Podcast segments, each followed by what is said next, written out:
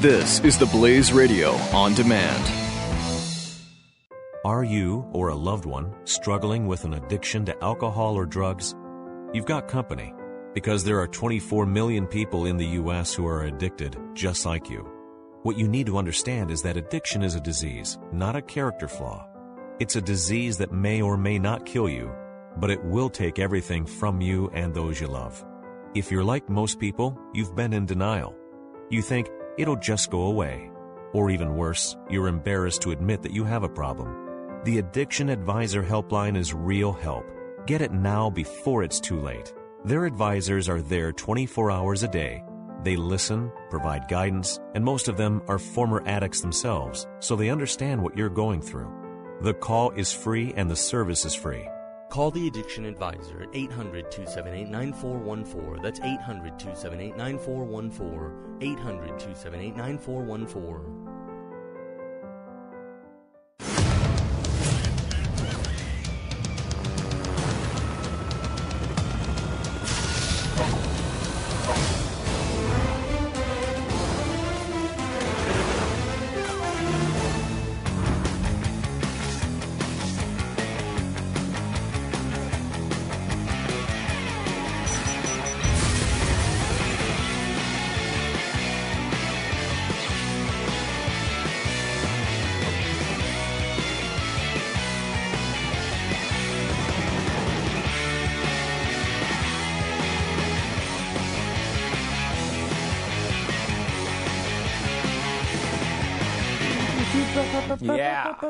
Mm. Mm. Hi, it's us. Da, da, da, da. I'm just elongating the open for a second. Da da ba ba da da bum. Dum dum bum beep dum beep ba da. Yeah, beat it bum ba da da doo doo. It's Pat and Stu. Dum dee dum dum dee dum da. Yeah. Okay, hey, welcome to the Pat and Stu show. That was fantastic. We got a new uh, we got a new open. We just uh, cut a little extension there for you. That's the dance version of it, the extended dance version. uh, and we wanted to celebrate for the final, finally, the evil Confederate flag going away from near the South Carolina Capitol building or whatever it is, out by the garbage can or wherever that thing is. I want it out. I want it gone. And finally, it's about to be 86th. Right out of there. I can't wait because Right? it's there's nothing Right? How many times have we said, I can't even think that thing pisses me off so much? I- no one thought that until last week when a, something happened that has nothing to do with this. I mean, I frankly, I don't like it. I personally, No, I've never I'm not a liked it. fan. I mean, forget about anything racial. Let's let's say it doesn't have anything to do with black and white. It certainly does have to do with you're a separate nation. like, why in 2015 is that okay? Well, what do you? g- Don't give me that Jeff Fisher face. Ah, we're, we're uh, spoons. Don't give me that face. What do you? What What do you think it has? What does it represent to you? It represents old times. Who cares? I mean, old times. Old times. I know it represents history. a division So in this country that killed 600,000 Americans. Yeah. That's not good. That's not good. I mean, uh, it's it's it's a, a symbol of a really dark time in our nation's Really, the- the history, darkest- and and the I'd say our darkest time in nation's history, history. although.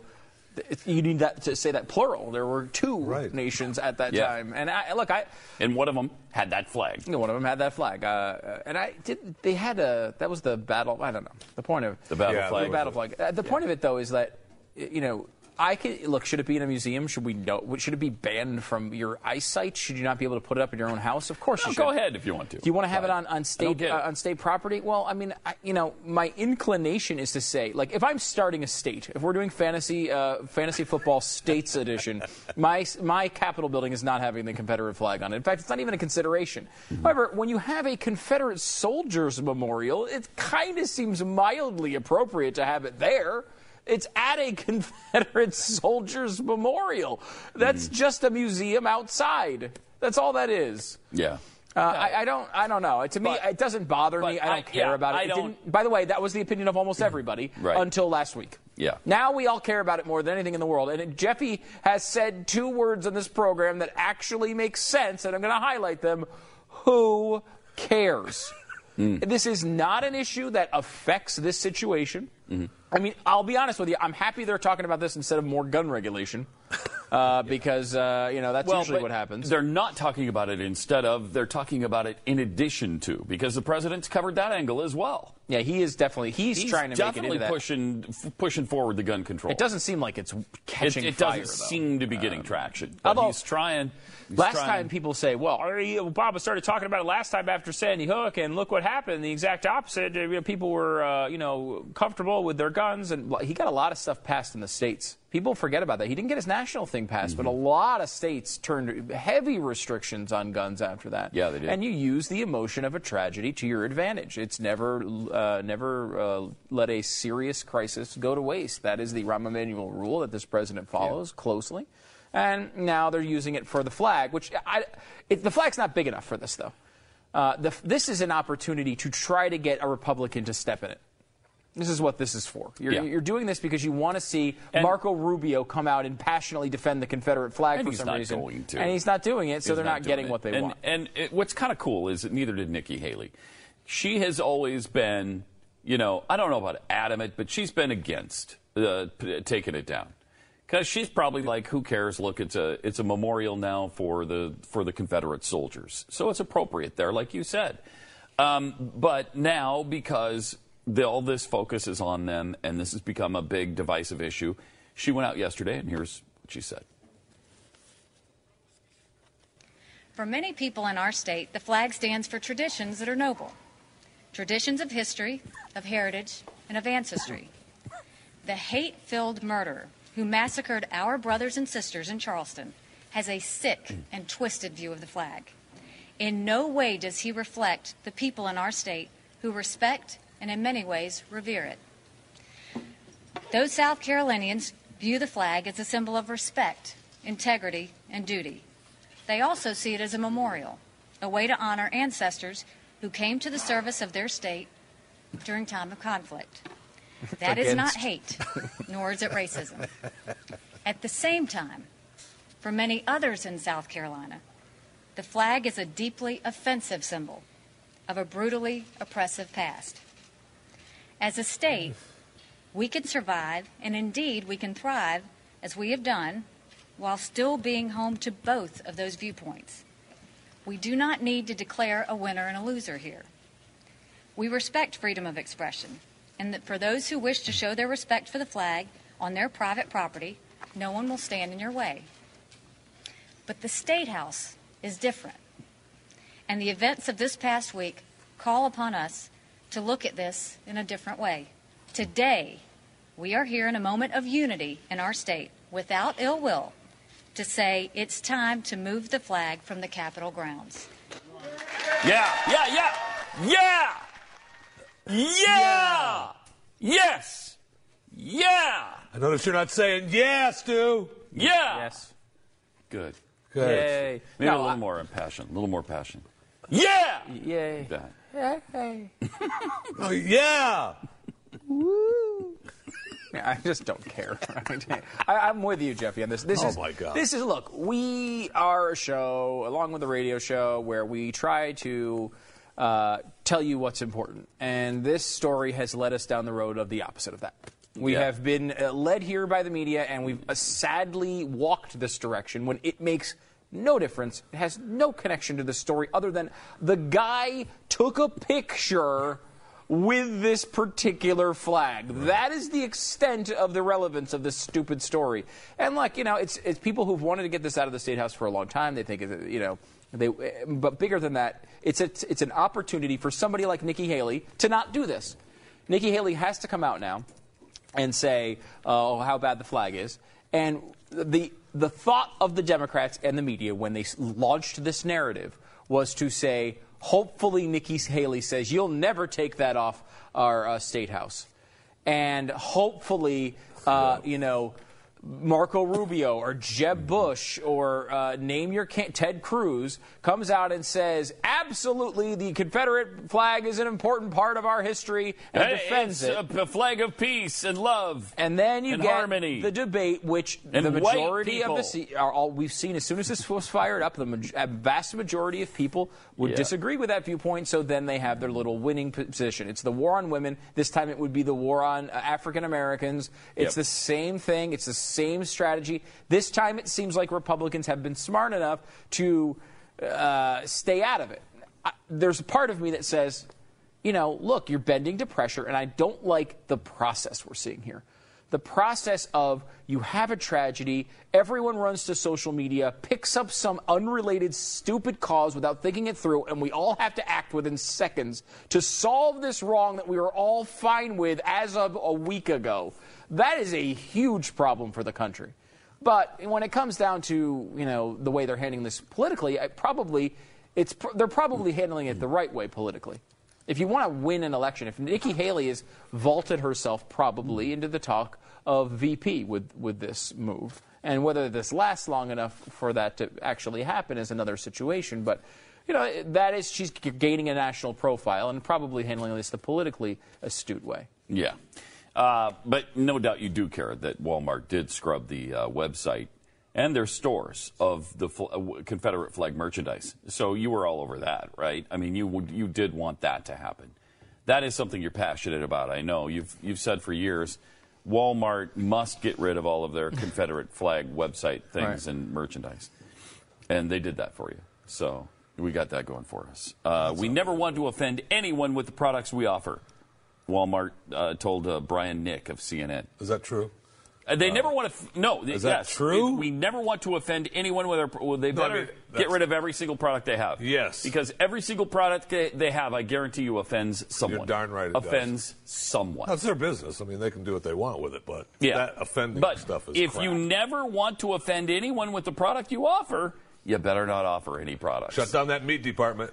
yeah, meat is out that, front. that offends Stu. yeah.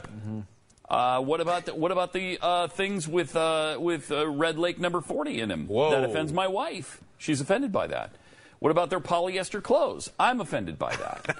okay, I uh, it pisses me off that they're 50-50. I, I don't like that. Walmart has really become a company that just folds to whatever's happening at the moment. You They know, really have you become find that. It's sad. It's sad. It really is. I mean, they're look. They're in a great American success story, but they've become so big that they fold to politics all the time. They're they're.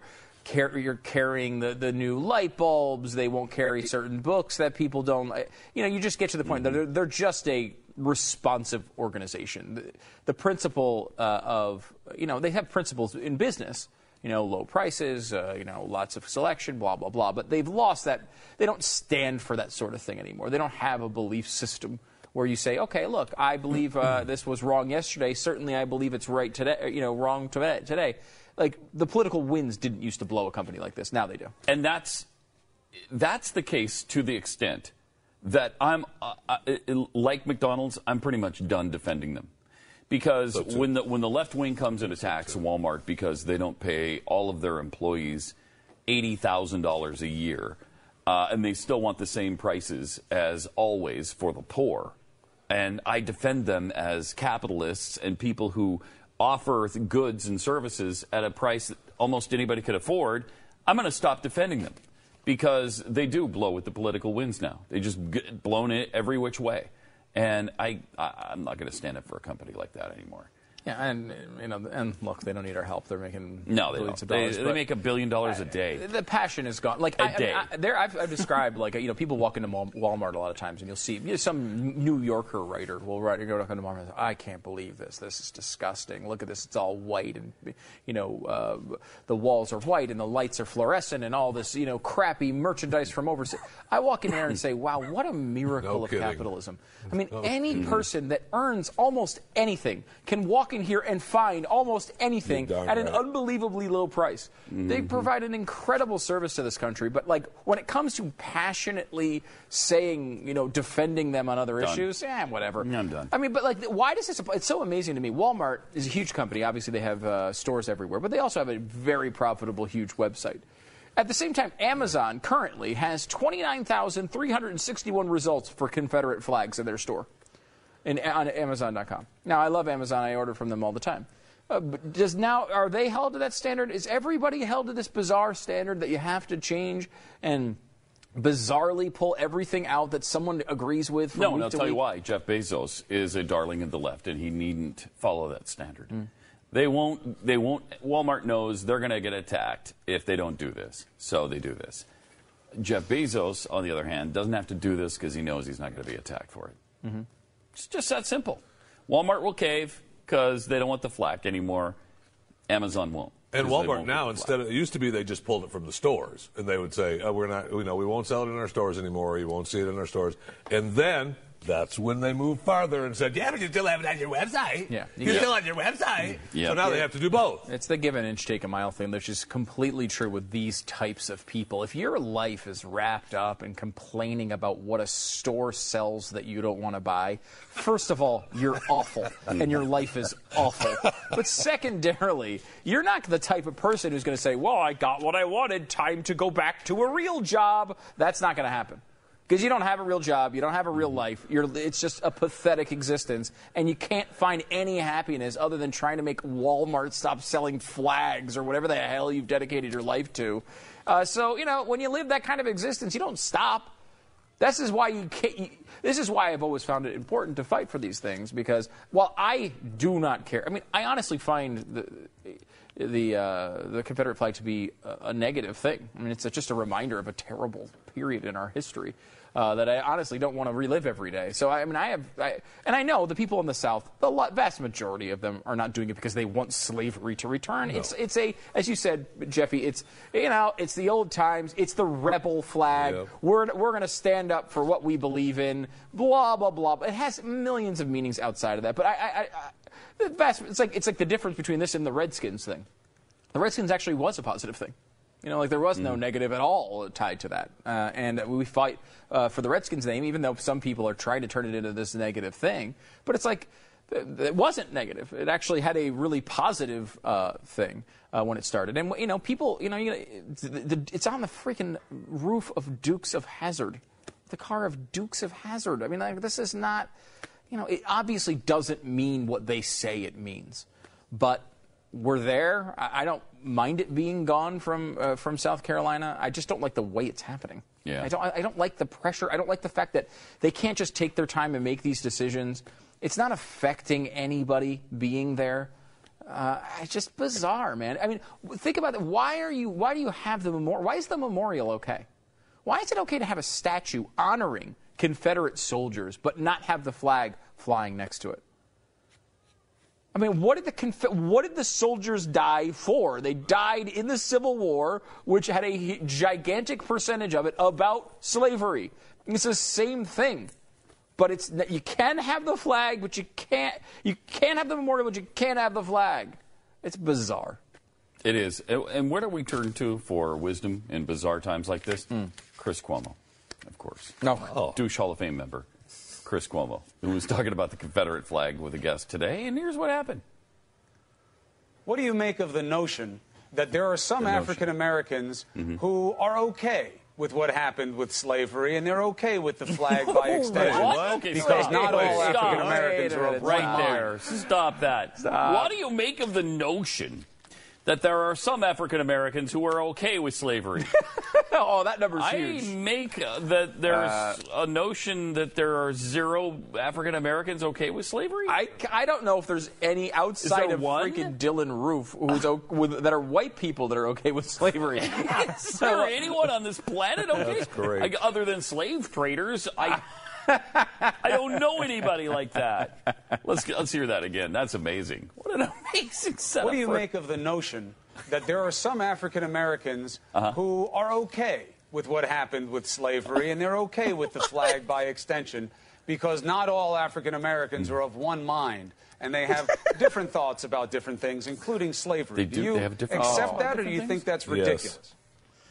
Ridiculous? Uh, my question would be, what part of that Confederate flag, besides you taking uh, slavery as something that you use as uh, economics, represent African America.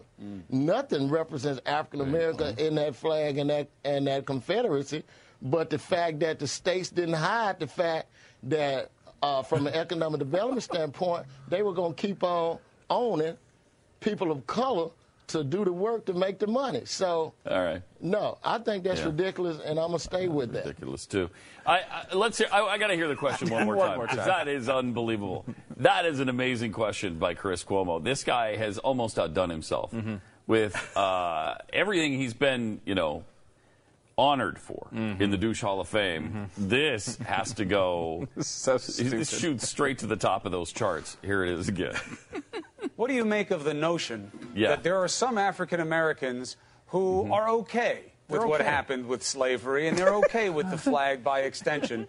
Because not all African Americans are of one mind. One mind, And they have one different body. thoughts about different things, That's not including slavery. You have accept different that or you thoughts think that's about ridiculous? different things. They're not all of one mind. be, what It- part of okay, that we've heard enough of flag, that. Okay, I will say uh, this, though. slavery as something Okay, that we you can cut use the, uh, as video. uh, Just economic, at any time. represent African At American. any time, you Just can stop. go ahead. Yeah, Yeah, okay. Okay. Uh, first of all, there is a point to be made here that almost all African Americans are of one mind on certain issues. Ninety-six percent of them.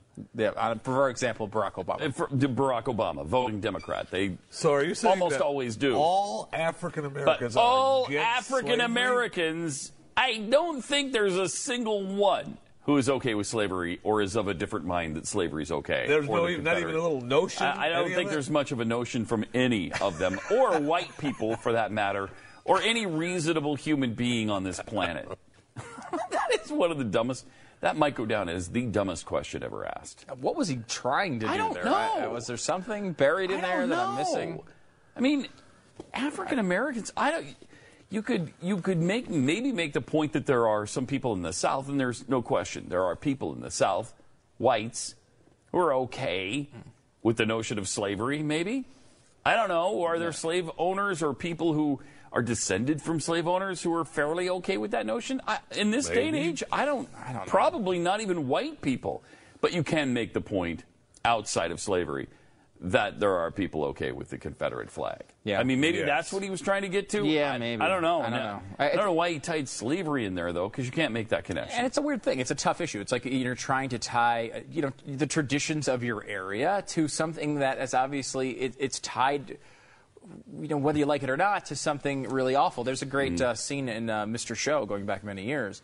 Uh, where uh, the great John Ennis, uh, he's talking about uh, uh, he's a, running a company, and he says, uh, you know, he's trying to talk, talk about the traditions of his co- company, and he says, we started this company with three rickety slave ships with a simple idea: people selling people to people. it's like it kind of like has that same. It, and you say it that way, it almost has a charm to it, but you're still talking about slavery, and, and I, I think that's, it reminds too many people of that. Which again, that. just having just the majority of people or just some high percentage of people that are offended by it isn't enough. But, you know, uh, we're in that society now where people start tweeting about it. Two days later, it's done.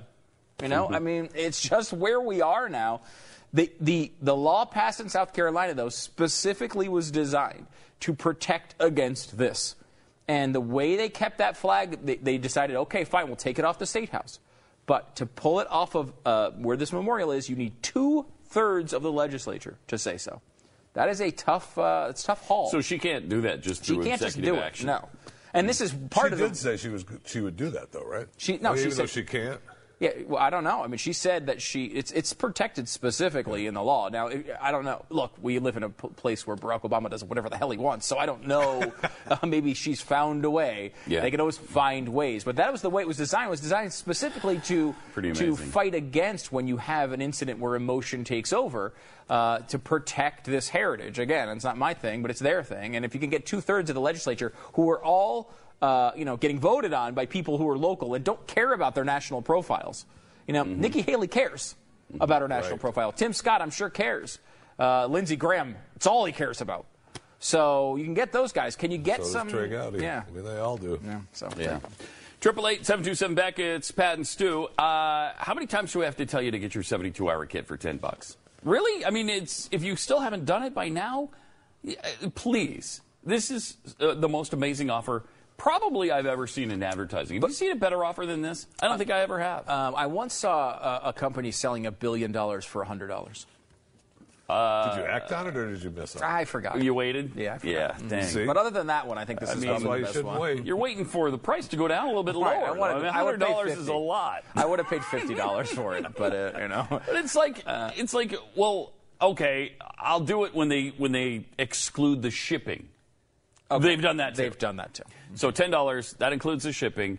All you have to do is call them at 800-274-3040 and get your three three day supply of food for ten bucks. I can tell you, we're not going to be doing commercials in the near future where we say, "Hey, it's only three dollars for your uh, 72-hour kit." That's No. not happening. Yep. They're already happen. probably losing money on this, so you might as well uh, give them a call while uh, they're, they're allowing this to occur. Call Well, now, My? Patriot Supply. It's 1 800. Where, where would I call? 274 3040. 800 274 3040. But is it bucks, just food? including shipping? Is it my Patriot Supply? Is it just food? No, they have all your preparation needs. Okay, all right. What if we ordered once already? You can order four, up to four of them. I think you could probably call them back every day, and they, they're not going to know. Huh. Okay.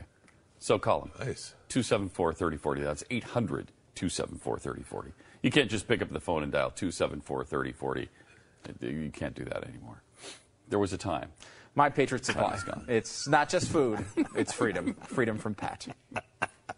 Paid non-attorney spokesperson Adam Pulaski of the Pulaski Law Firm with principal office in Houston, Texas is the attorney responsible for the content of this ad. This ad is not legal advice, and the choice of a lawyer should not be based solely upon advertisement. Services may not be available in all states. Attention Xarelto users. If you or a loved one took Xarelto and suffered a serious bleeding event, you may be entitled to financial compensation. Xarelto is a popular prescription blood thinner used to prevent blood clots and protect patients from strokes. These serious bleeding events have led to numerous cases of hospitalization and even death. Phone lines are open 24-7. Call 800-630-6720. That's 800-630-6720.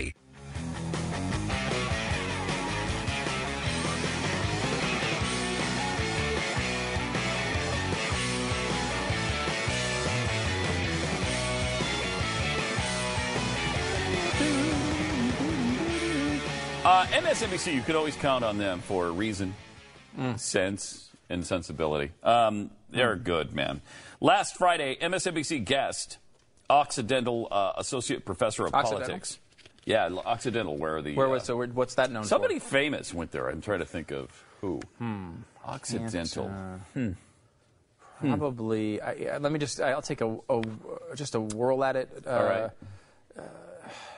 Ted Danson. no, it wasn't Ted Danson. No. Oh gosh. Uh, uh, oh, Shelley Long. Shelley Long. Woody guess. Harrelson. It's someone No. from Cheers. It's not. No. I thought it was Cheers. What, what was it? No, Do you it's- remember? Well, it's Barack Obama. Oh, okay. Was he Yeah. on Cheers? No, he No, wasn't. he was not. He was not. That's my fault. Uh, so this person who went to the president's uh, college, Occidental, Carolyn Heldman, uh, went into a rant about American racism. Thankfully, yeah, because we. That's Where do we go with this, Caroline? Well, I would very much agree that he learned this, but I think it's it's a myth to think that racists are unusual. Uh, we are a white supremacist society. We are so- a society that, on its face, values white people, what they do, and their body, their integrity, uh, more than people Yes, of color, of not just African Americans, but all people of color. we dehumanize people of color in this country. And so once a white person recognizes this, if they're given the opportunity and privilege of education, then it is a constant struggle throughout the course of your lifetime to overcome it. And I do think that that flag is very much a symbol uh, of hatred. And for some, it is a symbol of heritage, but that is a heritage of hate. So the fact that we have a flag of essentially treason flying next to a flag of the. United States, it just doesn't make sense in 2015. She nailed it. Wow, that's good stuff right there from Carolyn. Good job, Carolyn. She, a whitey uh, in a white supremacist society. I, you know, I don't know, Carolyn. Have you looked at who lives at 1600? Yes, well, she has looked. Uh, Pennsylvania Ted Avenue? Danson. No, Ted no, Danson. it's not Ted Danson. Shelley Long. No, it's not. Sh- it's nobody on Cheers. I'm going to give you another clue. No, what about the coach? No, it's Is a guy he- who went to Occidental. Oh, Barack Obama. Barack we Obama lives there. He he happens to be a black man in this white supremacist Can't be nation. white supremacist. A lot of white supremacist The societies. hell are you uh, talking about? Led by again, I'll give you another Mr. Show reference: the new KKK, uh, which was headed by a black person in that particular sketch. Uh, apparently, the white supremacist society is headed by a black person. That is how ridiculous uh, of a world we live in Oh today. Oh my gosh! Uh, you know, this is this is sort of like. It's, it's the typical nonsense of Well, they find the kookiest, weirdest, Yeah. most bizarre points of view, But and straight in the middle present them as if they're legitimate. But straight in the middle of the MSNBC audience. I mean, I, I don't think it's out of the norm for that. You know, did you think this is any different than what Ed Schultz believes? I mean, of No, course he believes not. that it's a white supremacist society. But uh, you know, uh, you know, I, I don't know if you've realized this. It really isn't at this point. Uh, and you know, look, there was a time where it was, and it was terrible. Um, and you know, outside of Dylann Roof, very few people disagree with that sentiment.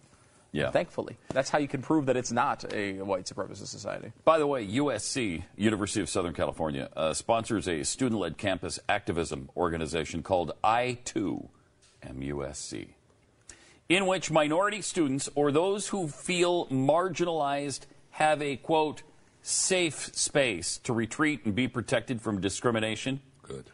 But that comforting welcome does not extend to the super minority of Republicans on the USC campus. They, they're, they're banned from the safe space. President of the USC College Republicans Group spoke with the College Fix to explain the online shaming he's experienced after weighing in on the I2M USC campus activism. Jacob Ellenhorn uh, exposed the group's hypocrisy after creating his own meme using their tagline against a picture of himself, stating, I fight on because I'm tired of getting weird looks for saying I'm Republican and that I love my country. See, this is what Glenn was talking about on the radio show just a, uh, an hour ago or whatever. This is what colleges are doing to our kids. Not every single one of them, but a lot of them are doing this. And in a lot of cases, colleges you wouldn't expect. Now, you might expect this from USC.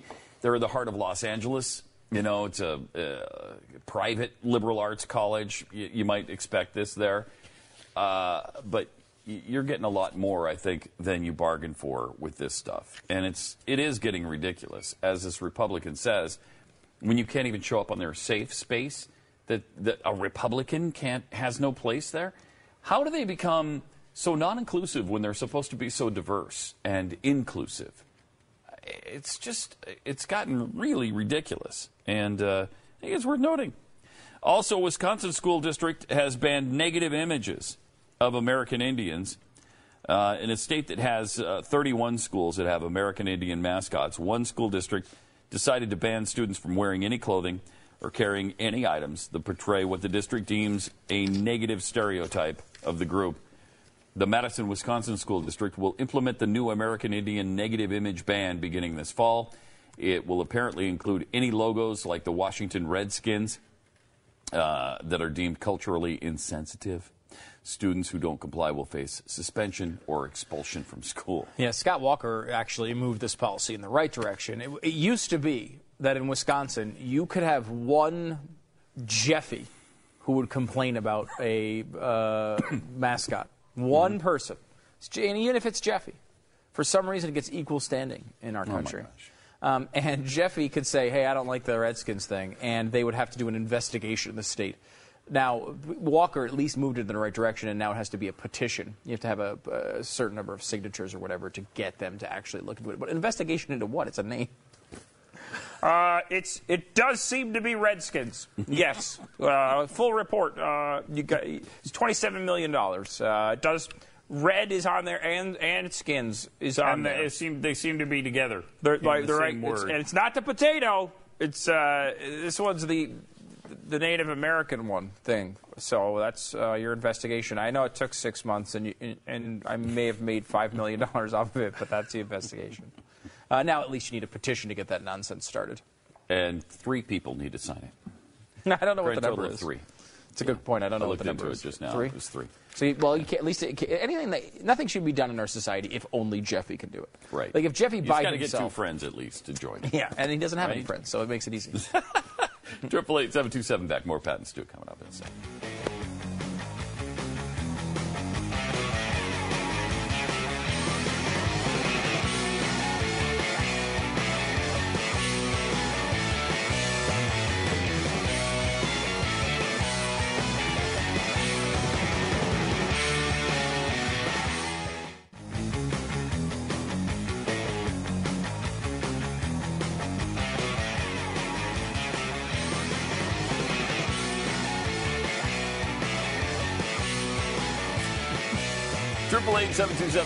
It's Pat and Stu. Welcome to it.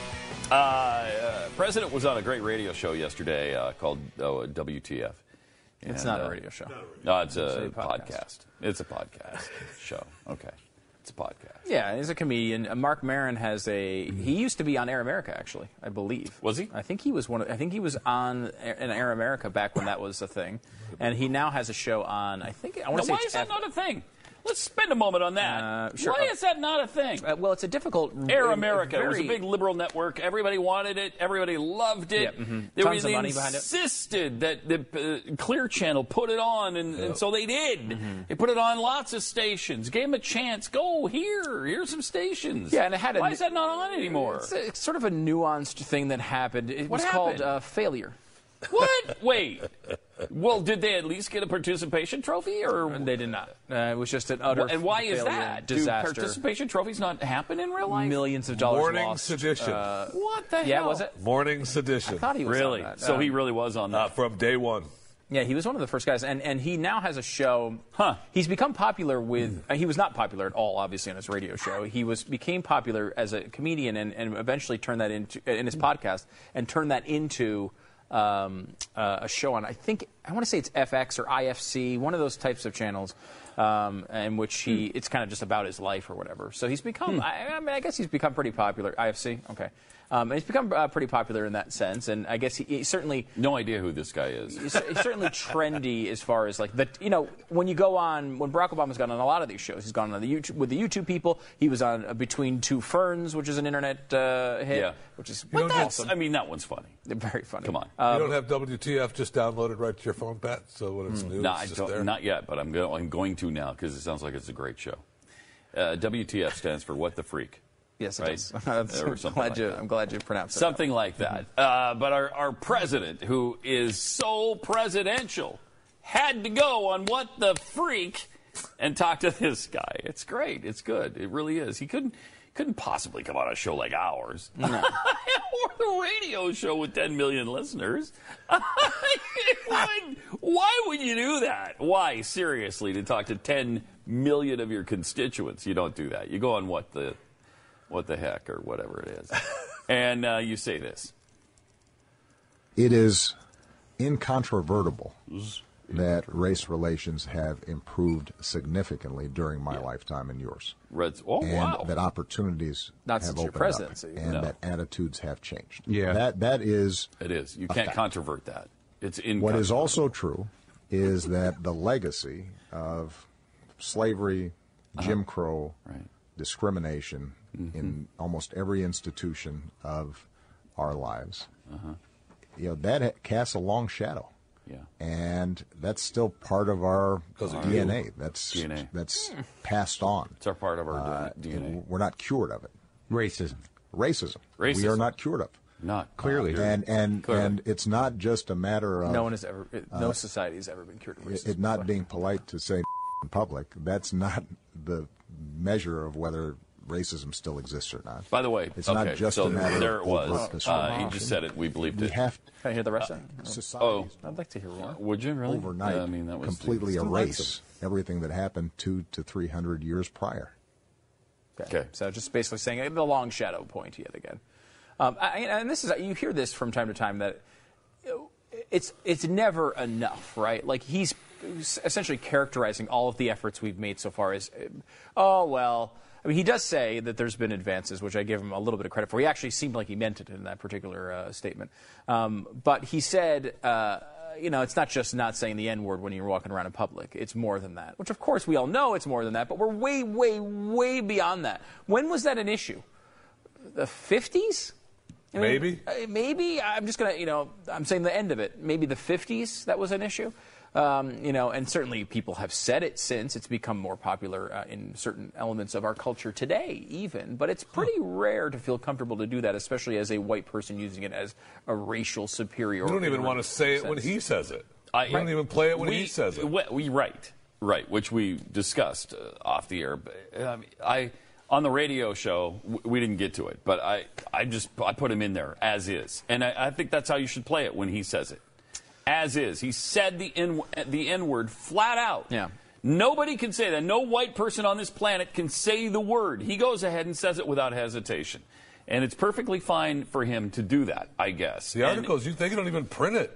I mean, the articles Yeah. when You- you talking can't. about the talking about put the interview. N word, Yeah. or you can put N uh, exclamation Asterisk, point or yeah. asterisk, asterisk, asterisk. You know, it's something silly like that. We used to be able to talk about it like reasonable human beings. Yeah. We used to be able to say the word in the context it was it, it, of news reports or, hey, the president said this. You didn't have to say the president said the N word. It sounds Oh, so God, stupid. it. It's just asinine. Well, it sounds like you're talking It's to children. Right? It does. You know, that's It's what they ridiculous. say on my kids' television shows. They say, "Hey, it's uh, the B word, uh, But for him- You know, it's like it's it's the T word, top.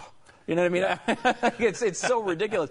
But I mean, I, but the president's not bound by that. well, yeah, and you know, of course, there's there's an element of picking your battles here. I don't want to say the N word, and I'm not going to sit here and be the. I haven't heard anybody say that in 30 years, I bet. I haven't heard anyone in my circle of people Oh yeah, no, say that word for at least 30 the question years isn't probably longer than I'm, that. I'm saying the question though is not whether you're going to say it in a in a in a sense he's talking about. It's a sense of you're doing news coverage, you're talking about the N word. Do you say the word? And this is not something that's necessarily interesting to the audience. Maybe it's interesting just just to broadcasters. But like, I don't want to be the martyr who sits here and fights for N word usage on TV. I don't want no. it anyway. People, but there have been people who Yeah. have been martyrs over this. There was a guy fired very recently who was saying like, "Well, this is forget who that ridiculous." was. I don't remember either. It was a local Yeah. host. Yeah. and he was basically saying, "Look." and he this said is- it over and over and over and over. This is ridiculous. You know, we're talking about this word. I can't even say it. I'm gonna say it this time. And now he is. He has his 72 virgins of martyrdom from Radio Yes, he- World because he's now. He actually never got to say any other word on the radio. Right, 'cause it's over. ever again because he was fired that day. that day. That so I, day. You know, I, I and I, I don't know. Like to me, we actually had. Um, this is an, a, a show example um, that I was reminded of this morning. That Dinesh D'Souza a couple years ago was on our program and was quoting the president and said the word. I've uh, said it once or twice. And Glenn stopped him and said, you know, I understand that what you're doing. You're not saying it hatefully, but please don't use that word on the show. Uh, now, Glenn didn't. He didn't want it on the show, um, and I think that's a, a, a fine standard for a host to set. I, you know, we were discussing in the break whether it's some sort of violation. Here, we could say whatever the heck we want. We just choose to control our language largely because we just, you know, we're not Jeffy. We just Um, do. You know, we just do. And also, there's some some agreements with cable providers that I think would would preclude us from using uh, la- harsh language. However, uh, For you the know- president, you can play him in his words. I would think word. so, as You a news absolutely station. Can. Sure. I Absolutely so. can. And I think it's a disservice not to. I, I think you show, you accentuate what he did because he did it. We didn't do it. So show the fact that he's perfectly willing and has no problem saying the N word when everybody else, every white person in this nation that he is supposedly the head of, is banned and barred from saying that word or you'll be drummed out of your job. I mean, it's, it's unconscionable that he said it. So it was so bad that a black man yesterday at the par- uh, uh, who is this? It's uh, yeah, I don't know his name, but a uh, one of the White House press correspondents um, asked Josh Earnest about the president using the word. Here's what happened. But I wonder if, um, if his use of that was intended to be provocative, and given the reaction, does he in any way regret using it? Uh, he does not. Uh, the president's use of the word and the reason that he used the word could not be more apparent from the context of his discussion on the podcast. Uh, the president made clear wow. uh, that it's not possible to judge the nation's progress on race issues based solely on an evaluation of our country's manners. Uh, the fact is uh, that we've made undeniable progress in this country uh, over the last several decades. Yeah. I, Yeah. I- I- Okay. In a real world situation, and I know we're not, we don't live in the real world when we're talking about the N word, but the real, the real world situation, I actually don't have a problem with his usage of it there. I, I, I, I- I think he was saying, either. I think he was saying an appropriate use of, of that word. Yeah, He's we're not in the real world. Right, we're I not in the real a problem world. because a- of the way the world is. and and the way that he, he's made he's helped make He the world sure that has. way. He's, Oh, my gosh. he's helped make my this gosh. impression of everyone. Uh, you know, there's all this racial discourse and and how bad white police officers are to black people. He's constantly uh, accentuating that. So for him to use that word is, is offensive, just because. But like you know, he's talking about it in a new sense. He's talking about have we made racial progress, uh, and you can't judge that by just hey, we don't use that word anymore. Um, but you know, because of what's surrounding it, Can it you judge is- it by the fact that there's a black president? Is that possible? Can you? Forget about the N word. How about the black president? Oh, that's a great freaking point. That's unbelievable to me. It's unbelievable. And that was, I- I guess that was a separate question asked about it because there was a black guy who went further uh, and asked Earnest, uh, hey, does the president feel like it's okay to use that at home in his personal life? Does he use that with his daughters? Is that okay? He said, I know it's pervasive in our society with rap music and whatever, and you can hear the word. But does the president feel like that's a good example to set to people? And with parents all over this country telling their kids not to use it under any circumstances, including casually, does the president feel it's okay for him to use that word? And Earnest couldn't answer. I don't know. You'll, uh, you'll have to ask him. Um, hey, douche, you're the White House press secretary. Okay? I'm asking you. That's your job. Unbelievable. Could not answer the question. More Pat and Stu coming up. I think that's what the reporter said. We, we didn't play the whole thing, but I think that's what he said. Hey, douche. Hey, douche. I think he did. Yeah, we cut it off too Yeah. soon because I'm sure that's how it went.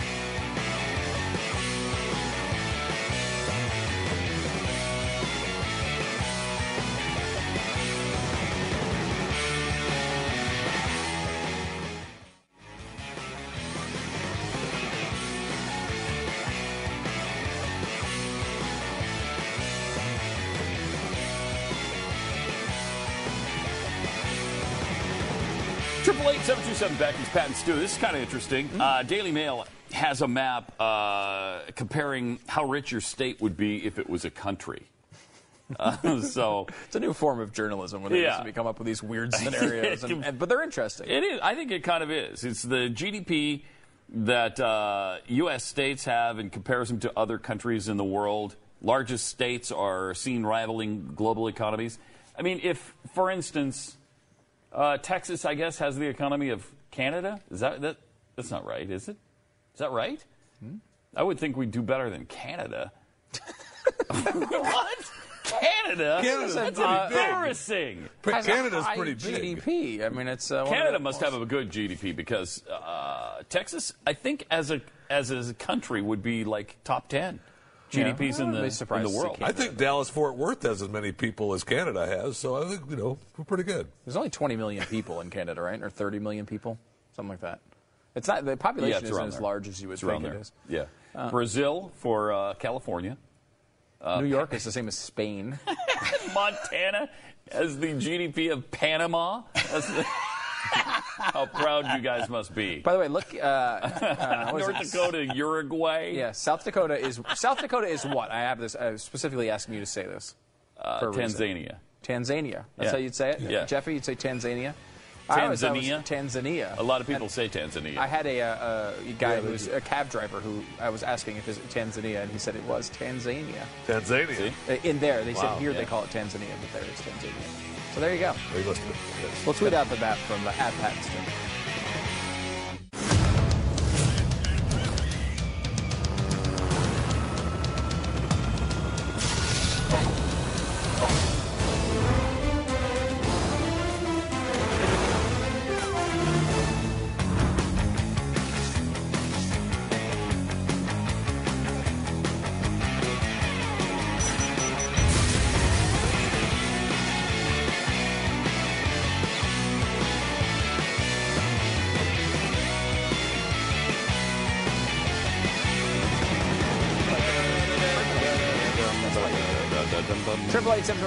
The phone number. Welcome to Pat and Stu. Uh, Jeffy's been all over this story about these New York prisoners that have uh, escaped.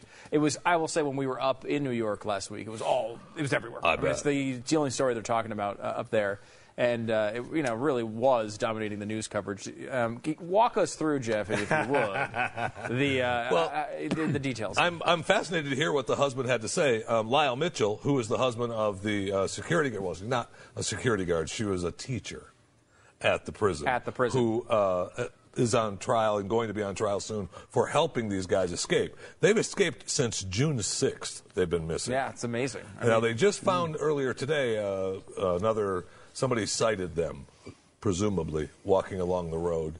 uh, Pennsylvania, New York, headed to Canada area. So they're out searching. There was some cabin usage. So they still think they got a shot at getting them. These guys, I think, are on the beach somewhere. You think? they're You think so? Because they, they found a, um, a remnants of the uh, of like food, that they, uh, peanut butter or something, uh, that tested with their DNA or something in um, uh, like a half an hour away or 30 miles away. Yeah, that was a, in a, a dumpster or something. with- That was original. The dogs. No, maybe this was that this was, the, the, house, cabin. The cabin. Yeah, Yeah, this yeah. is the cabin. Yeah. So I mean, they- they're kind of on their tracks, but they don't really know. And I guess part of the issue is they were able to escape. They're both killers, right? Yes, they're both one- yes, both absolutely. Murderers. Yes. And they were um, able to escape with the help of this woman Correct. who worked at, at the prison. Correct. Right? And was she sleeping with one of them or something? Both of them. Both of them. She slept Wow. with. She was sleeping with one, and they couldn't really prove it, so Mm. they took him out of her class, and then the other guy came in and and started taking her class, and she was going with them. Oh. Look, you're and not going to sleep. she's married to somebody. She's married to this Lyle, who we're going to hear from, who went on the uh, uh, Today Show today. Uh, Lyle works at the prison as well. In the same area as she did, And did he Not- know that his no, wife was apparently not. She's not. She has. He has not been charged or anything. Now he Oh, didn't work in the classroom that she she taught uh, sewing and how to fix sewing machines and stuff, which is a huge commodity when you come out of prison. But uh, yeah, really is. that's another story in itself. But he worked as a uh, maintenance guy in that section. Wait a minute. Is this is this her? Yeah. Can we get a close Yes. up of, uh, of the Yes, two of them? Yes, this is her. Is Look, that Pat. her and the husband? I, I think that's her. Turner. Uh, now, see, how upset would you be if she was cheating on you? I'd be like, okay, whatever. How did I know you were going to go All there? right, Pat, listen, whatever. you're in prison, dude. Whatever. See ya. You're in prison. Bye bye. But oh, in you were the end- cheating on me with two guys? In Oh, the wow. end, Okay. in the end, though, she Yeah, decided whatever. she opted not to help them not on the final thing because she? she? wanted to. She still loved her husband. She Oh, said. okay. Yeah, she loved him so much she was sleeping with two of the inmates. Well, it was during another time. In prison. whatever. You know, Again, Prison- again, you say As you whatever. said many times, Jeffy, off the air, prison brings out some weird things in you. Yeah. It doesn't look. Yeah. And you can't, you can't be held responsible for everything that goes on when you're in prison. no, Right, it's like Vegas. clearly. Clearly. you- oh, it's more than like Vegas. yeah. If it happens there, it stays there. Yeah. It has to. That's good. It's it's also like Stephen Still said: if you can't be with the one you love, love the one you're with. Anyway, Lyle so if you're not with your husband, you're with a couple of inmates. Love them. Well, first of all, Pat. Right. Uh, first of all, you make it sound like she was with both of them at the same time, and she wasn't. No, she wasn't okay, I didn't mean to allege that. Anything I didn't bad mean like to that allege at all. that. Okay, all right. Uh, it's one at a time. I mean, she's she may be cheating on him, but she does have some Thank you. scruples. Thank you. Okay. So he was on the uh, Today Show, and I'd, I'm interested to see what he had Yeah, to I say. am too, because this, This is is going to be first fun. clip. I know. Mm-hmm. All right, here he is. Lyle. I can't imagine a, a more tension-filled and tumultuous 17 or 18 day period. How are you, Lyle? Just taking it day by day. It's been rough. Can you describe how this has turned your life upside It down? just is- one day it's everything was 100%, everybody happy. The next day, that's what happened? It just in shock. It's like someone pulls the rug out from Yes, under you. yes. Tell me where you were and where you first heard that there had been this escape at the Clinton Correctional Facility, where you work, by the way. Yeah. Where you work. I was at the uh, hospital. My wife that night before said she was having uh, chest pain. Next morning, I come back in. She was having chest and pains, we, all right. we Yeah. get ready to leave, and we turn the cell phone on, and all of a sudden we had all kind of beep, beep, beep, beep, all from our kids, our family, state troopers are looking for us. So my wife turned it when she turned the cell phone on. She "Oh my gosh, did Matt and Sweat escaped?" What? like, well, it must be like troopers want us. Now, I just want to, I want to be clear about something before we go to the next clip because I'm fascinated by Lyle. I'm fascinated by Lyle. But We this- all are. We this- all we're all fascinated by Lyle. This is by Lyle. we, we're now talking about two people who worked at the Clinton Correctional Facility. yes. I got to tell you, Yeah. if you can't tell me you can't find a job in America, you cannot tell me you can't find a job in America. That's a great freaking point. I'm point. just telling you right now. That's a great I will not hear it point. again. I won't. Uh, Lyle then recounts how he and his wife reacted to the news that the state troopers wanted to talk to. Uh, and here's how that went. What was her reaction and what was your reaction? I just couldn't believe it. her reaction when I look, when, I, when she said they escaped, they, they really they really escaped. and that's that's why I left at that. And You've known her for 21 years. You looked in her eyes. Nothing seemed unusual Nothing. about her She expression or her demeanor. And when I said they want to talk to us because we know them, we're to help out. So we went right to the police barracks. He said, uh, "You guys been looking for us?" He said, "Who are you?" I said, "Lyle and Joyce Mitchell." Yes, we have. And so at that point, Lyle, you had no reason to ask your wife, "Do you know anything about No. this escape?" No, no, no. And then the next morning, she said the state police called. I said, "For what?" They want to know something about a package. It's a "Package." I said, "What are you talking about?" She What is said, that accent? We'll go back up. I need to talk to That's the like the troopers. Northeast Investigator came out and said, Mr. Canada. Mitchell, your wife has more involved in what she's letting on. What? And that's when he said that she was, uh, she bought uh, apparently two hacksaw blades, a uh, Phillips bit, and a, and a chisel. Oh my God. Wow. Yeah. That wasn't the only chiseling going on. No, apparently not. He then explains how his wife. Oh yes, he, t- he they even ask him about how the wife uh, planned to kill him. Great, nice. I love Oh, the wife planned to That- kill well, they were him, the husband? it. The Why? two escapees. Uh-huh. She was going to pick them up at the point of escape at the end of this uh, the drop point or whatever. pothole. Yeah. Well, I think Lyle Yeah. explains that. Lyle Cool. explains All right, let's this. Here's what he said about that. When did you finally ask her point blank, face to face? That night on the way home. Did you say, "Did you help these two prisoners escape?" I said, well, how can it, how can it happen? She said, this, I got over my head and I was scared. And she said, I got something else to tell you. I said, what's that? She said, uh, their plan was they, they want to kill you. I said, what? They wanted her to come pick them up. So she admitted to you at that moment that the, once these two escaped from Clinton and made their way to that manhole, that she was supposed to be the one to pick them up and drive them away. She told me that Matt wanted her to pick him up. And she said, well, I never leave nowheres without Lyle. Never. Nowheres. And uh, he said, well, I'll give you some pills to, they give him to knock him out, and then we'll, and you can pick us up. She said, I am not doing that. She said, I love my husband. I am not hurting Uh, him. clearly. She said, then I knew I was over my head. She said, I can't do this. And then she told me he started threatening her with somebody inside the facilities was going to do something to me, to harm me or kill me, or somebody outside the jail if she didn't stay with this. But she said she wasn't going nowheres uh, Mhm. without him. So if you've got that assurance from your wife that she's not going nowheres without you, I think you're set. And uh, I think you forgive her for the uh, indiscretions.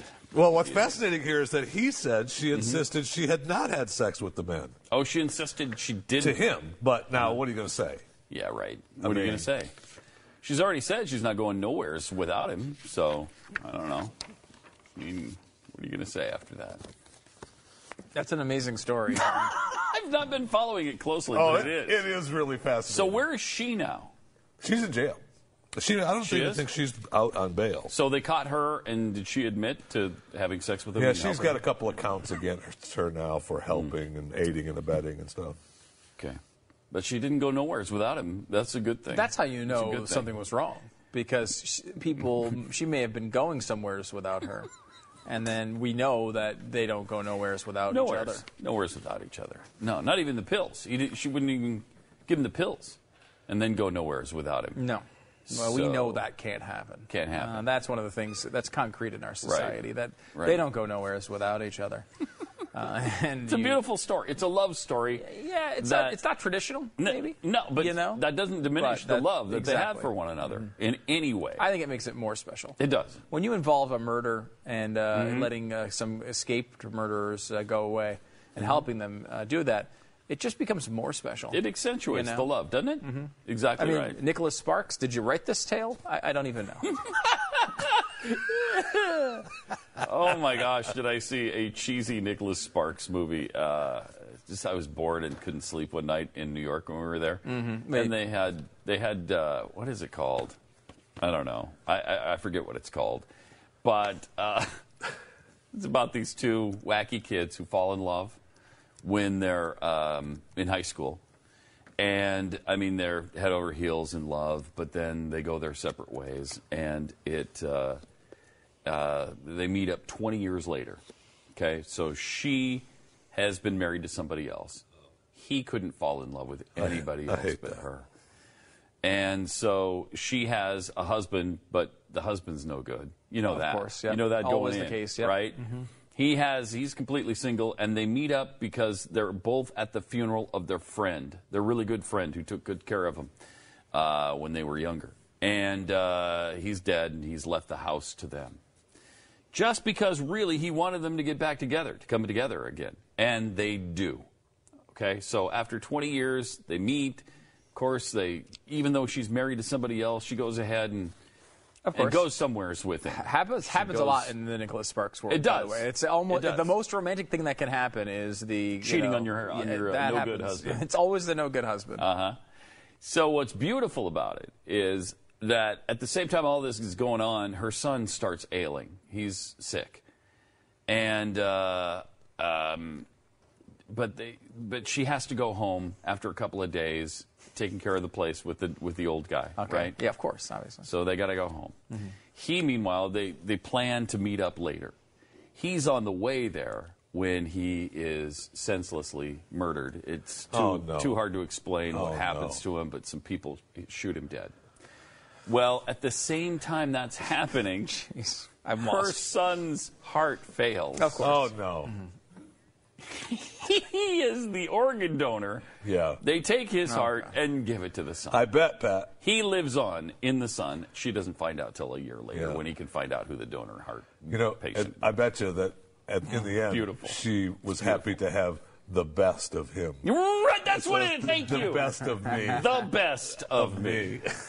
now, uh, that sounds like a riveting story. Oh, oh, it's so you sat good. through that whole damn And thing, didn't you? That happened to, to four friends of mine last week alone. Same freaking Same story. story. Yeah. Now, I would Four like different to, friends of mine. if I may, happen. Pat, I'd like to take a step back for a second, and can we all, as a group, focus on where's this happened, Uh-huh. which is Pat, right, in New York City, right, by himself in the in, in the city that never sleeps. As he is not sleeping, watching Nicholas Sparks by himself. The best of me. That's because everything else was rated R. I mean, there's everything else. I'd already seen it, or it was rated R. So I'm like, all right. And let's I'll be try clear, even walking of on the street most nights in Manhattan is rated R for you. So Yeah, that's we're true. staying in. That That's is very true. true. So, all right, triple eight seven two seven back more Pat and Stu coming up. Where's the food? Somewheres. Oh my gosh, where is it? It's somewheres right now. Somewheres but the nowheres around here. Nowhere.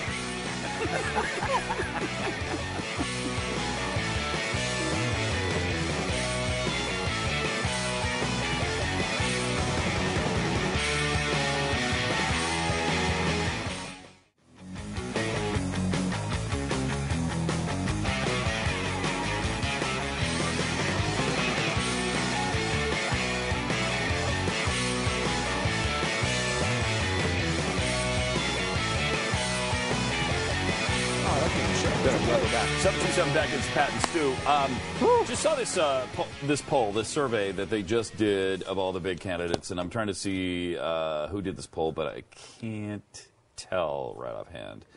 Uh, but in this particular poll, Scott Walker is the number one candidate. Now, in some other polls that we talked about, it's been Jeb Bush, right?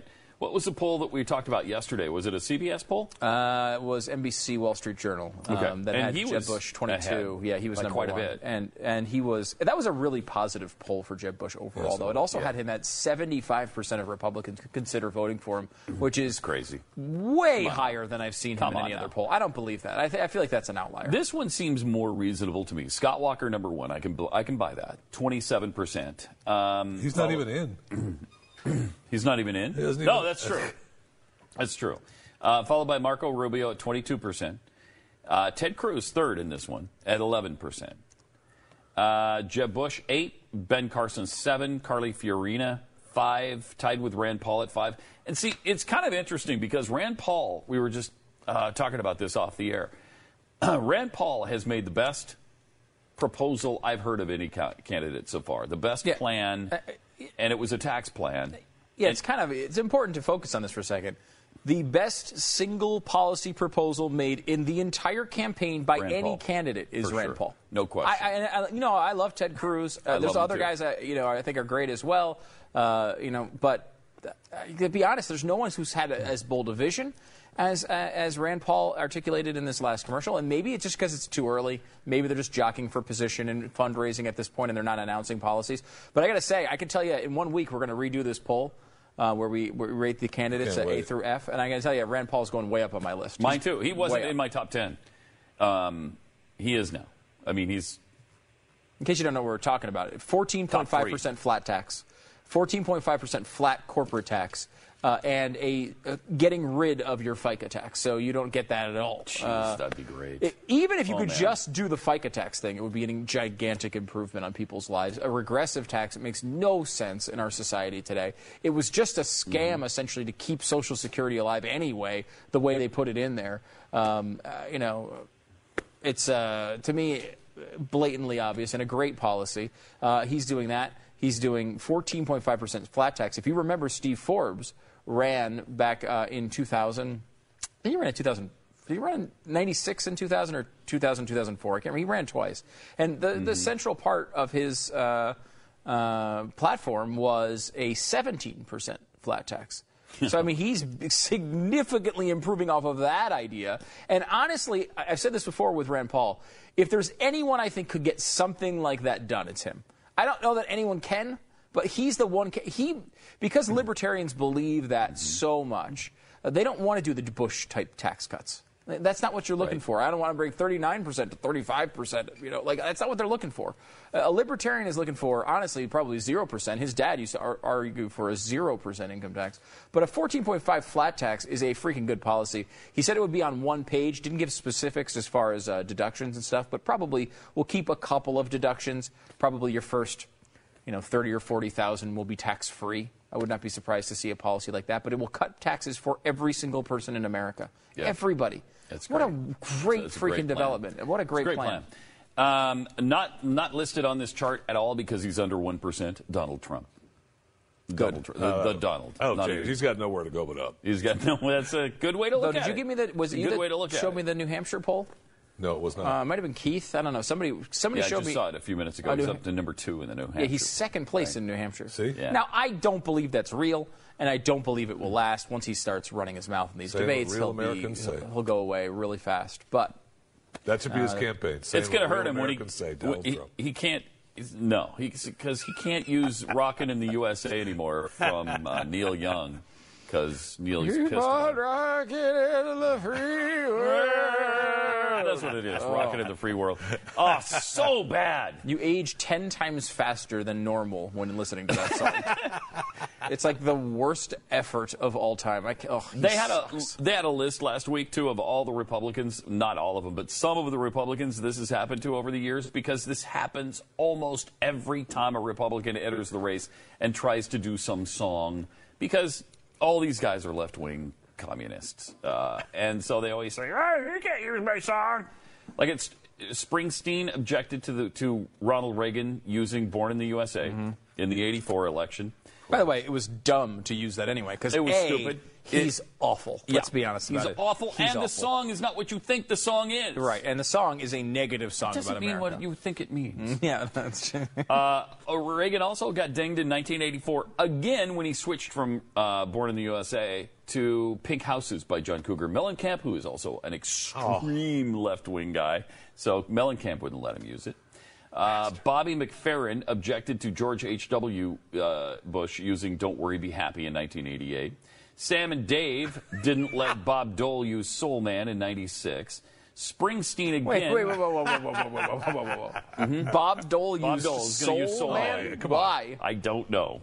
I He don't. was so smooth coming out No. on stage. He had that pencil, those shiny shoes. pencil. Pencil and shiny shoes. That's about the candidacy. That's yeah. about it. That's about it. Uh, then, so B- Dole switched to Born in the USA, and again Springsteen said, uh, "No, you're not using Wow. that." Uh, Mellencamp then said George W. Bush could not use ROCK in the USA in 2000. Tom Petty objected to Bush using "I Won't Back Down" in 2000. These guys, man. Same election, Sting objected to Bush switching to Brand New Day. Jeez, over and over. John Hall of the band Orleans. Orleans. I loved Orleans in the 70s. Didn't you? Still the One and And uh, why are you why are you looking at me? I mean, I only listened to the ones my grandpa played. Yeah, so I don't know. Remember I know. those. So uh, he ob- he objected to uh, Bush using "Still the One" in 2004. Boston objected to my, Man, those Uh-oh. guys, those guys are left wing. those guys are freaks. They objected to Huckabee using "More Than a Feeling." They in all 08. are. It's Van, agonizing. Van Halen objected to McCain using "Right Now" in 2008. This is a I great remember him list. using that. Uh, this is a great list. Mellencamp again. What? Stop choosing John No. Mellencamp. When are you going to learn? He doesn't want you using his songs. So McCain tried to use "Our Country" in 2008. Mellencamp said no. That's because we all think, oh well, that'll be fine. Same election, McCain then tried to use Pink Houses. Again, same, Mellencamp same said artist. no. Same artist. What are you? Are you stupid? Yes. Or I think he's probably okay with pink houses, though, right? He knows I'm a war hero, right, my friends? Okay. Say it with me, my All friends. right, my friends, he just didn't like our country. Let me try. Let me try pink houses. No, stupid. Heart then objected to Oh. McCain using Barracuda. Oh wow. Jackson Browne wouldn't let McCain use Running on Empty. Bon Jovi then said insane. no to Who Says You Can't Go Home. The Foo Fighters then stopped him from playing My Hero. Wow. Tom Petty. Wait, who wanted My Hero as their song? John McCain. Uh, that's not a surprise. John freaking McCain. John Mellencamp already said no to two. We've got to have something. But calling one? yourself a hero is pretty bad. So I mean, McCain is like he's going through the the uh, bargain The basement rack, going, okay, what can I play here? Is there You gotta just is there a song from the 30s? Look, go to Sean Hannity's theme song. That's all you can do. That's all That's you it, all right? It's the only song you're allowed to use. No. So then he tries to use "I Won't Back Down" by Petty. Petty says no. Then he uses "Take a Chance on Me" by ABBA. They say no. Uh, Sam Moore of Sam. Oh, here's one for Barack Obama. I can't believe it. What? Sam Sam Moore of Sam and Dave objected to Obama using "Hold On, I'm Coming" during the 2008 election. That's a surprise. I didn't know. Survivor would not let Nick, uh, Newt Gingrich use "Eye of the Tiger" in 2012. He was also dinged by a group called The Heavy for "How You Like Me Now." I don't know The Heavy. Great song. Uh, Dee Snider of Twisted Sister said no to Romney using We're Not Going to Take It. Silversun Pickup stopped Romney from using Panic Switch. This is K. an Non amazing list. objected to Romney using the song Waving the Flag. Survivor then said Romney couldn't use Eye of the Tiger. Tom Petty, again, uh, shutting down Michele Bachmann for American Girl in 2012. Katrina and the Waves said uh, Bachmann could not use Walking on Sunshine. And finally, uh, we've got Trump's use with rocket in the Free World. With, That is an amazing list. That's Isn't that true. something? Who put that together? That's fantastic. Uh, let me see if I can see I mean, because It is a great list. I thought there'd be five list. stories. There's Yeah. uh, 50. Yeah. And, and, and some of the people going back to the same well over and over and over again. Center for Responsive Politics. Oh wow, very funny. Really Uh, good. very cool. Uh, Yeah. that's, an, that's an interesting. We should do that on radio too. 'cause Yeah, that's, that's a worthwhile. good list. Yeah, I, it's it's interesting because you, you- first of all, it's dumb that you need a song. I know. You know, it's I know. stupid anyway.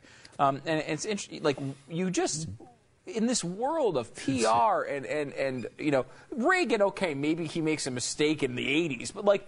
In this world, how is your PR person saying, "Wait a minute, let me get this cleared with the au- author of the song and the artist first, and then we'll come back and see if we can use it." How, how much more important is that for a presidential candidate than us? I mean, we have to do that every single time, and and we, even- can't. We, We, can't just do this can't break do tomorrow. We can't do the break and play the songs as examples because Which would be great, we'll be in but we can't. Because Yeah. all of those artists will say, uh, "No, you can't play that song." Right. At least, Amazing. and we'd be sued for it. probably.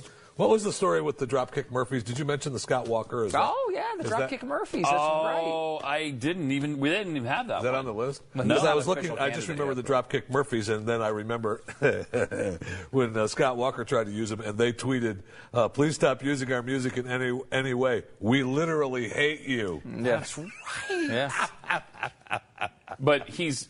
I think this is uh, strictly presidential candidates. So he's not so officially a He's not officially a candidate yet, so that's why. But uh, a fascinating list. Um, all right, we're going to tell you about the. Uh, we're going to show you what happened on MSNBC yesterday. It's pretty fascinating because they're having this uh, panel discussion on John Gruber and the White House lying about it, which we now know is a fact. The White House lied about John Gruber's involvement in uh, crafting the Obamacare legislation.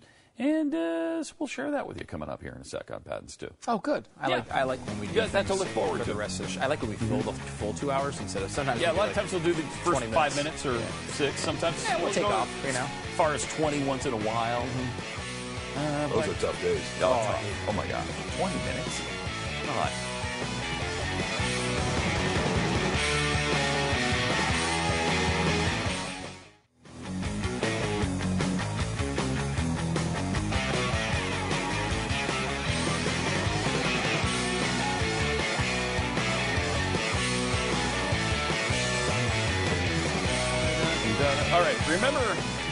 Was it, a year ago when the guy came out with the uh, John Gruber clips where he was talking about Obamacare and how stupid the American Has people been that were? long?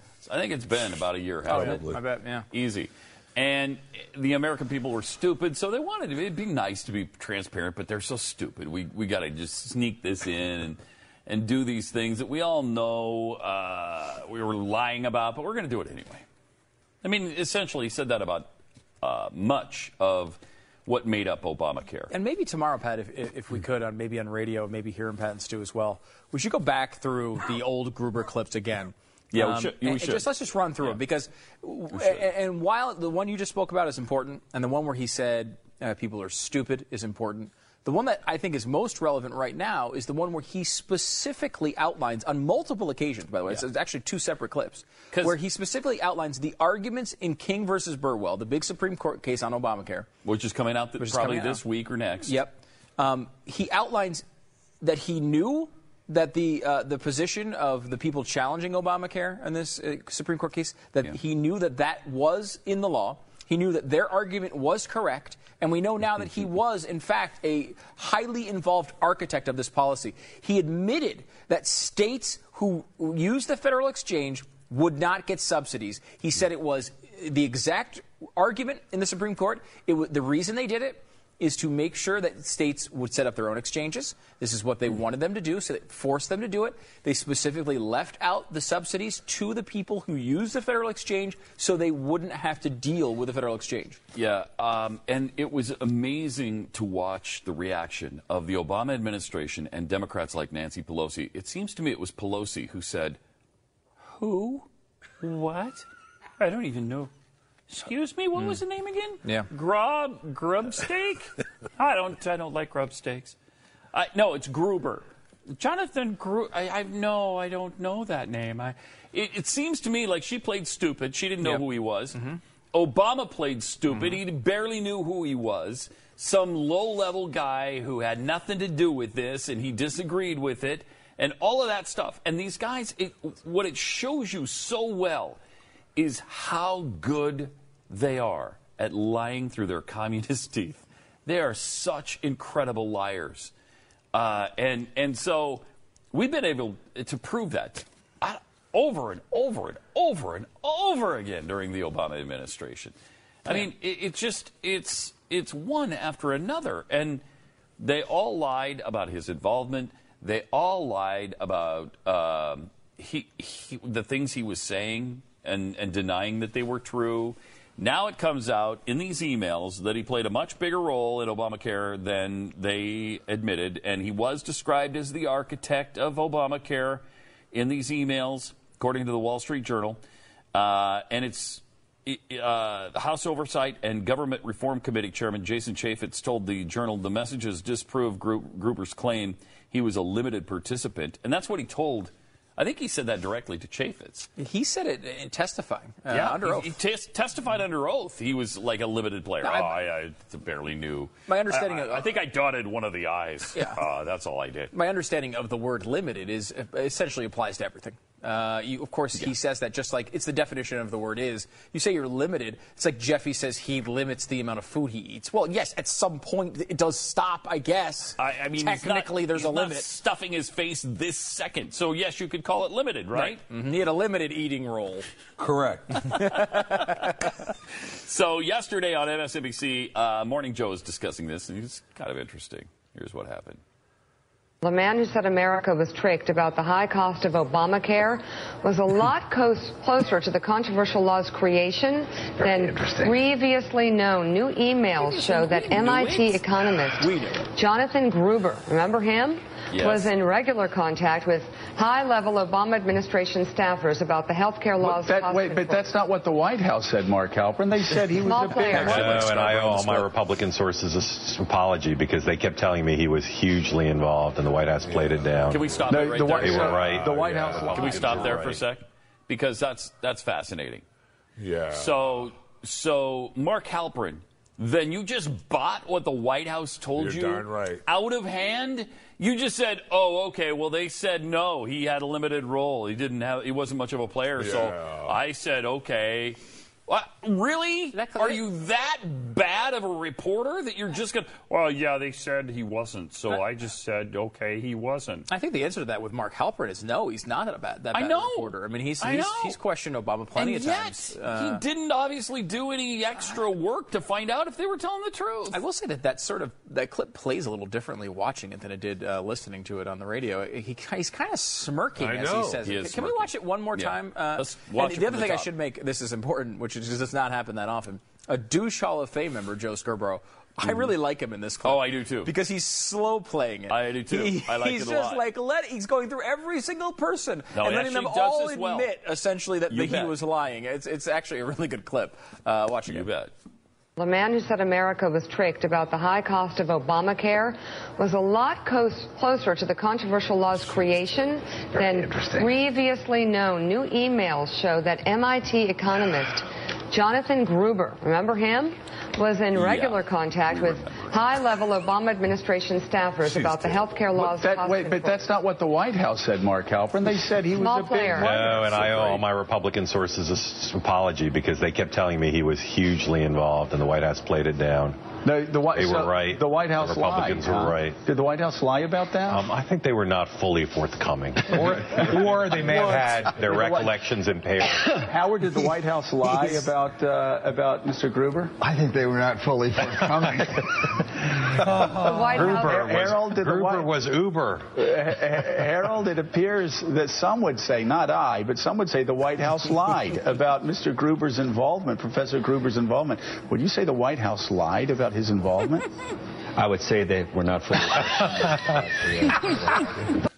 That's I mean, yeah, it's a great job by Jill Scarborough there. It Let's is, give credit where credit's due. He did it. He did a nice job of Yeah. bringing that out of them all. In those moments, it's tempting. Even Howard. Dean had to say, Yeah. not forthcoming. Well, he's not going to say they lied, but It's, it's tempting, uh, you know, because these guys are probably his friends. He's on the air with them all the time, and Yep. it's tempting to let him off the hook. But these guys denied this, not Halpert as much, but the other guys denied this hardcore for months and made every Republican who made this accusation to be crazy and let them Conspiracy suffer and theorists. say it each individually was in their own moment, let them suffer through it and Yeah. have to admit nice. that they were wrong that whole time. that was nice. Yeah, that, was, that, was, that was solid. I like that. And then we didn't play it all the way through, but it's Mika who finally says, "Yeah, it looks like they lied." Yeah, I don't even think she went. she said uh, it appears, it appears that way. that It appears way. that Yeah, they she didn't go all the Yeah. way either. And I think, like, you know, you get the sense that they're. It becomes a joke. That's, I think it that's was, yeah, Howard think Dean's it was. way of saying they lied. Yeah. Make Oh, no yeah. mistake. That, and, he's never going to say it, and but that's Harold he's. Ford, yeah. both of them, you Yeah. know. And that's this administration's game plan. Sure. We just will kill you, kill you, kill you, lie, lie, lie, lie, and then when the truth comes out, and it's ha ha ha, ha. yeah, That's yeah, old news. yeah, I told you. Old Get news. out of here. Old news. Mm-hmm. What are you dredging that back up for? For instance, if if we, if it was discovered somehow that uh, they did get a stand down order from somebody at the White House or the Pentagon uh, in Benghazi. I'm sure they would just say, "Oh, look, that's old news. We've talked about all of that. That's all been discussed. That's old, old news. Why dredge that up again?" Uh, you know, it, that's all they have to do, and the American people would forget it. They'd just be like, "Ah, okay, well, yeah, that is old." It is kind of Let's amazing. move on. Yeah. Uh, and, and again, can't put too fine a point on this. They're about to announce a decision in this case. Yeah. This is new information. Yeah. It, it really is. Let's just say for, exe- for a second that someone like John Roberts, who's on the fence on this particular thing, or Kennedy is on the fence. If I don't know whether we should do this or not, and it comes to him and, and his justification for siding with Obamacare is Well, we just don't have any evidence that any important player believed this. All we have is yes, it's in the law like that, but I don't, you know, I, I, I don't know. They keep saying they would can't do never that. do that. Why? Why would we possibly believe that they wouldn't? They don't have that Right. out. So now, up until recently, you could argue, well, the media called him the architect. He called himself the architect. Mm-hmm. You remember he put this on himself. He said, "Look, I just tried to make myself more important than I, than Mm-hmm. uh, than we did." We now know that's a complete lie. So if you were basing your decision on there was nobody inside who believed that they should deny subsidies to uh, states that had the federal exchange, we now know that our, Gruber was that guy. He was there. He was involved in, in potentially up to 20,000 emails about this topic uh, and, and others related to Obamacare. Uh, that- you change your mind. There was all those rumors of uh, Edwards, or, uh, Roberts, I would say Edwards, Roberts, who was really close to siding with the correct decision last time on Obamacare and changed his mind at the last minute uh, because his decision is written as if he was uh, dissenting um, uh, or he was, you know, he was going to say no to Obamacare. You can change your mind up to the last minute. One of the reasons why they don't tell you in advance what decision's going to be placed on which day, like we don't know this week. We don't know. It could be Thursday, it could be Friday, it could be Monday of next week when the uh, Obamacare decision comes out. And the reason they don't tell you is that these justices are able to change their mind up until the last 2nd So they don't tell you, hey, on Friday this is going to happen because they might decide on Thursday they want to change their mind and have to redo things. Um, so that can still happen. And so if you're in the, you know, if you're if you're watching us and you're in the Supreme Court and you're about, and we know that eight of the nine do. yes, Gins- Ginsburg almost never mm. tunes in, but mm, everybody Hardly else ever does. does, yeah. And if think about that for a second. You should change. uh, This is a legitimate piece of evidence that should change your mind on this trial. Okay, we're talking to you, John. Okay, mm-hmm. bastard. And Clarence, if you're on the liberal side this time, Which don't we be. know you wouldn't. No, you wouldn't. Triple eight seven two seven back. More Pat and Stu coming up. Hopefully, that's that's you, Mr. Kennedy. Okay, we're talking to you. Hopefully, they don't get the Roberts this time again. Mm-hmm. You know who they are. Who's they? That you know Them. The bees. Don't even pretend like you don't know who they are.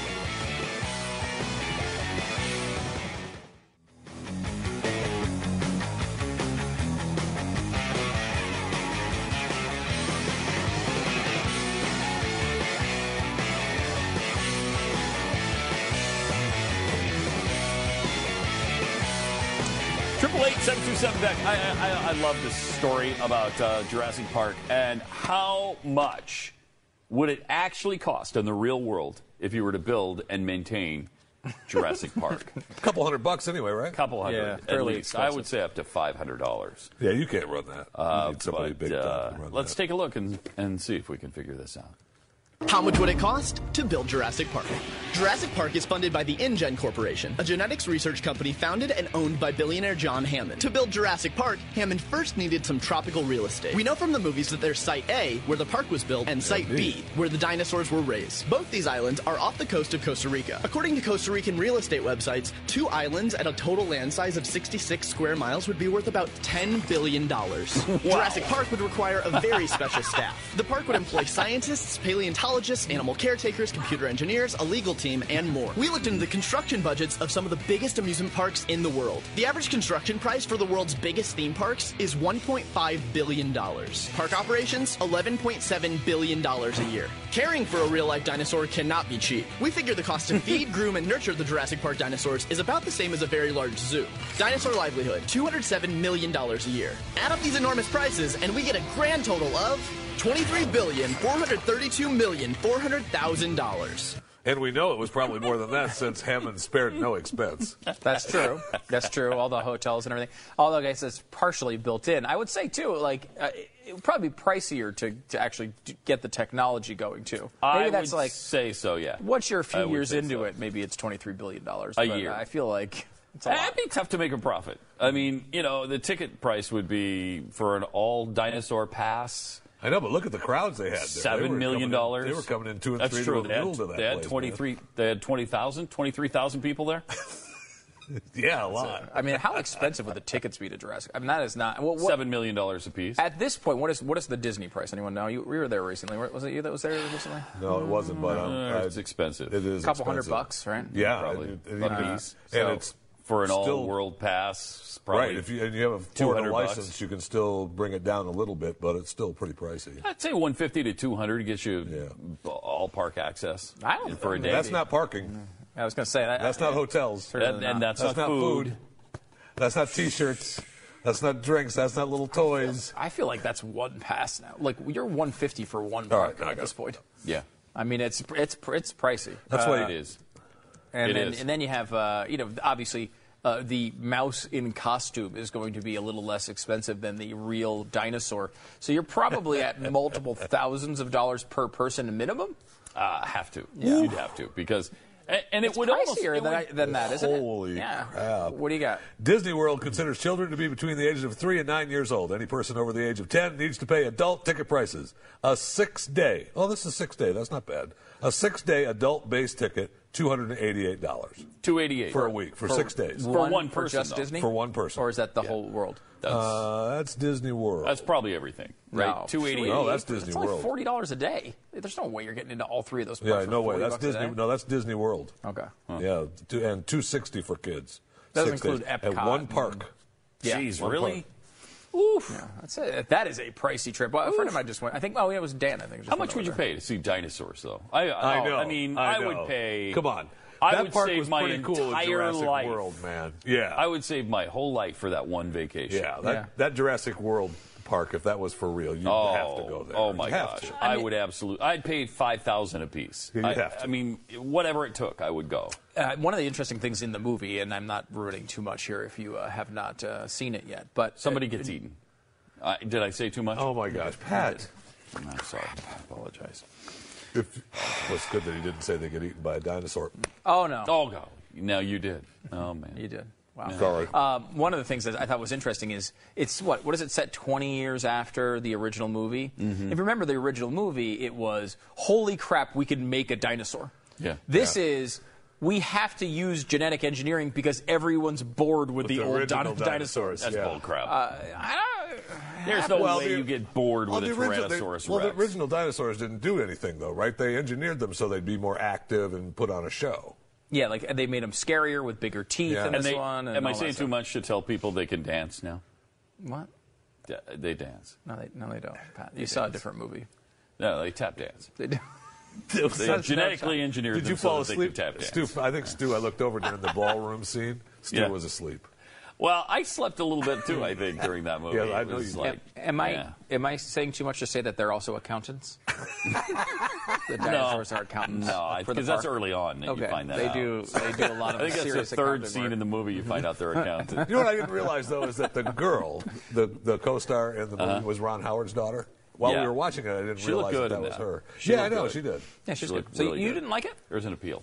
Ah, it wasn't crazy. I thought okay. it was good. It was I, thought okay. I enjoyed the it heck out of it. too much. It was like you know. It okay. was what I, what I expected. Lots of dinosaurs eating people. Yeah. But it it's, was a it's, thrill it was ride. the same exact story, I think, as every other time, right? And I guess that's what you expect, and that's what you get. So it was, you know, it, it is what The it next time, Dude, Pat, it just is what it is. is I As an it- old program director used to tell me, just is what it is. Are they supposed to nuke the island and then it's supposed to be over? I don't know. I don't know what you do. It's hard to do Jurassic World any different than you did Jurassic Park. And they did. They and they did it as and different it's as they two could. kids, just like it was in the first one, doing the same thing. They wind up on their own. They got to get es- escape. It's the same deal. You- now you are It's the same giving away too movie. No, If the movie has already made over a billion dollars. Yeah. I think we're good. Has it really? Yeah. Worldwide? Fastest movie ever to get to a billion. Oh wow. Well, okay. I was talking to someone who uh, kind of a he has a role in Hollywood and, and deals with these movies all the time. He said the worldwide number is kind of a BS number because what they do when they want the high worldwide number Oh, is they release go. it all at the same time, and normally they don't do that. So like they specifically released it in China. Uh, at the same time as here, which they would never normally do because they wanted To to, set those up? records. Yeah. Um, I guess you can manipulate a little bit out there. Uh, just Well, uh, good for them. Yeah. Ah, hey, Good it, it them. worked, right? Everyone, you know, everyone buys it. It's all marketing.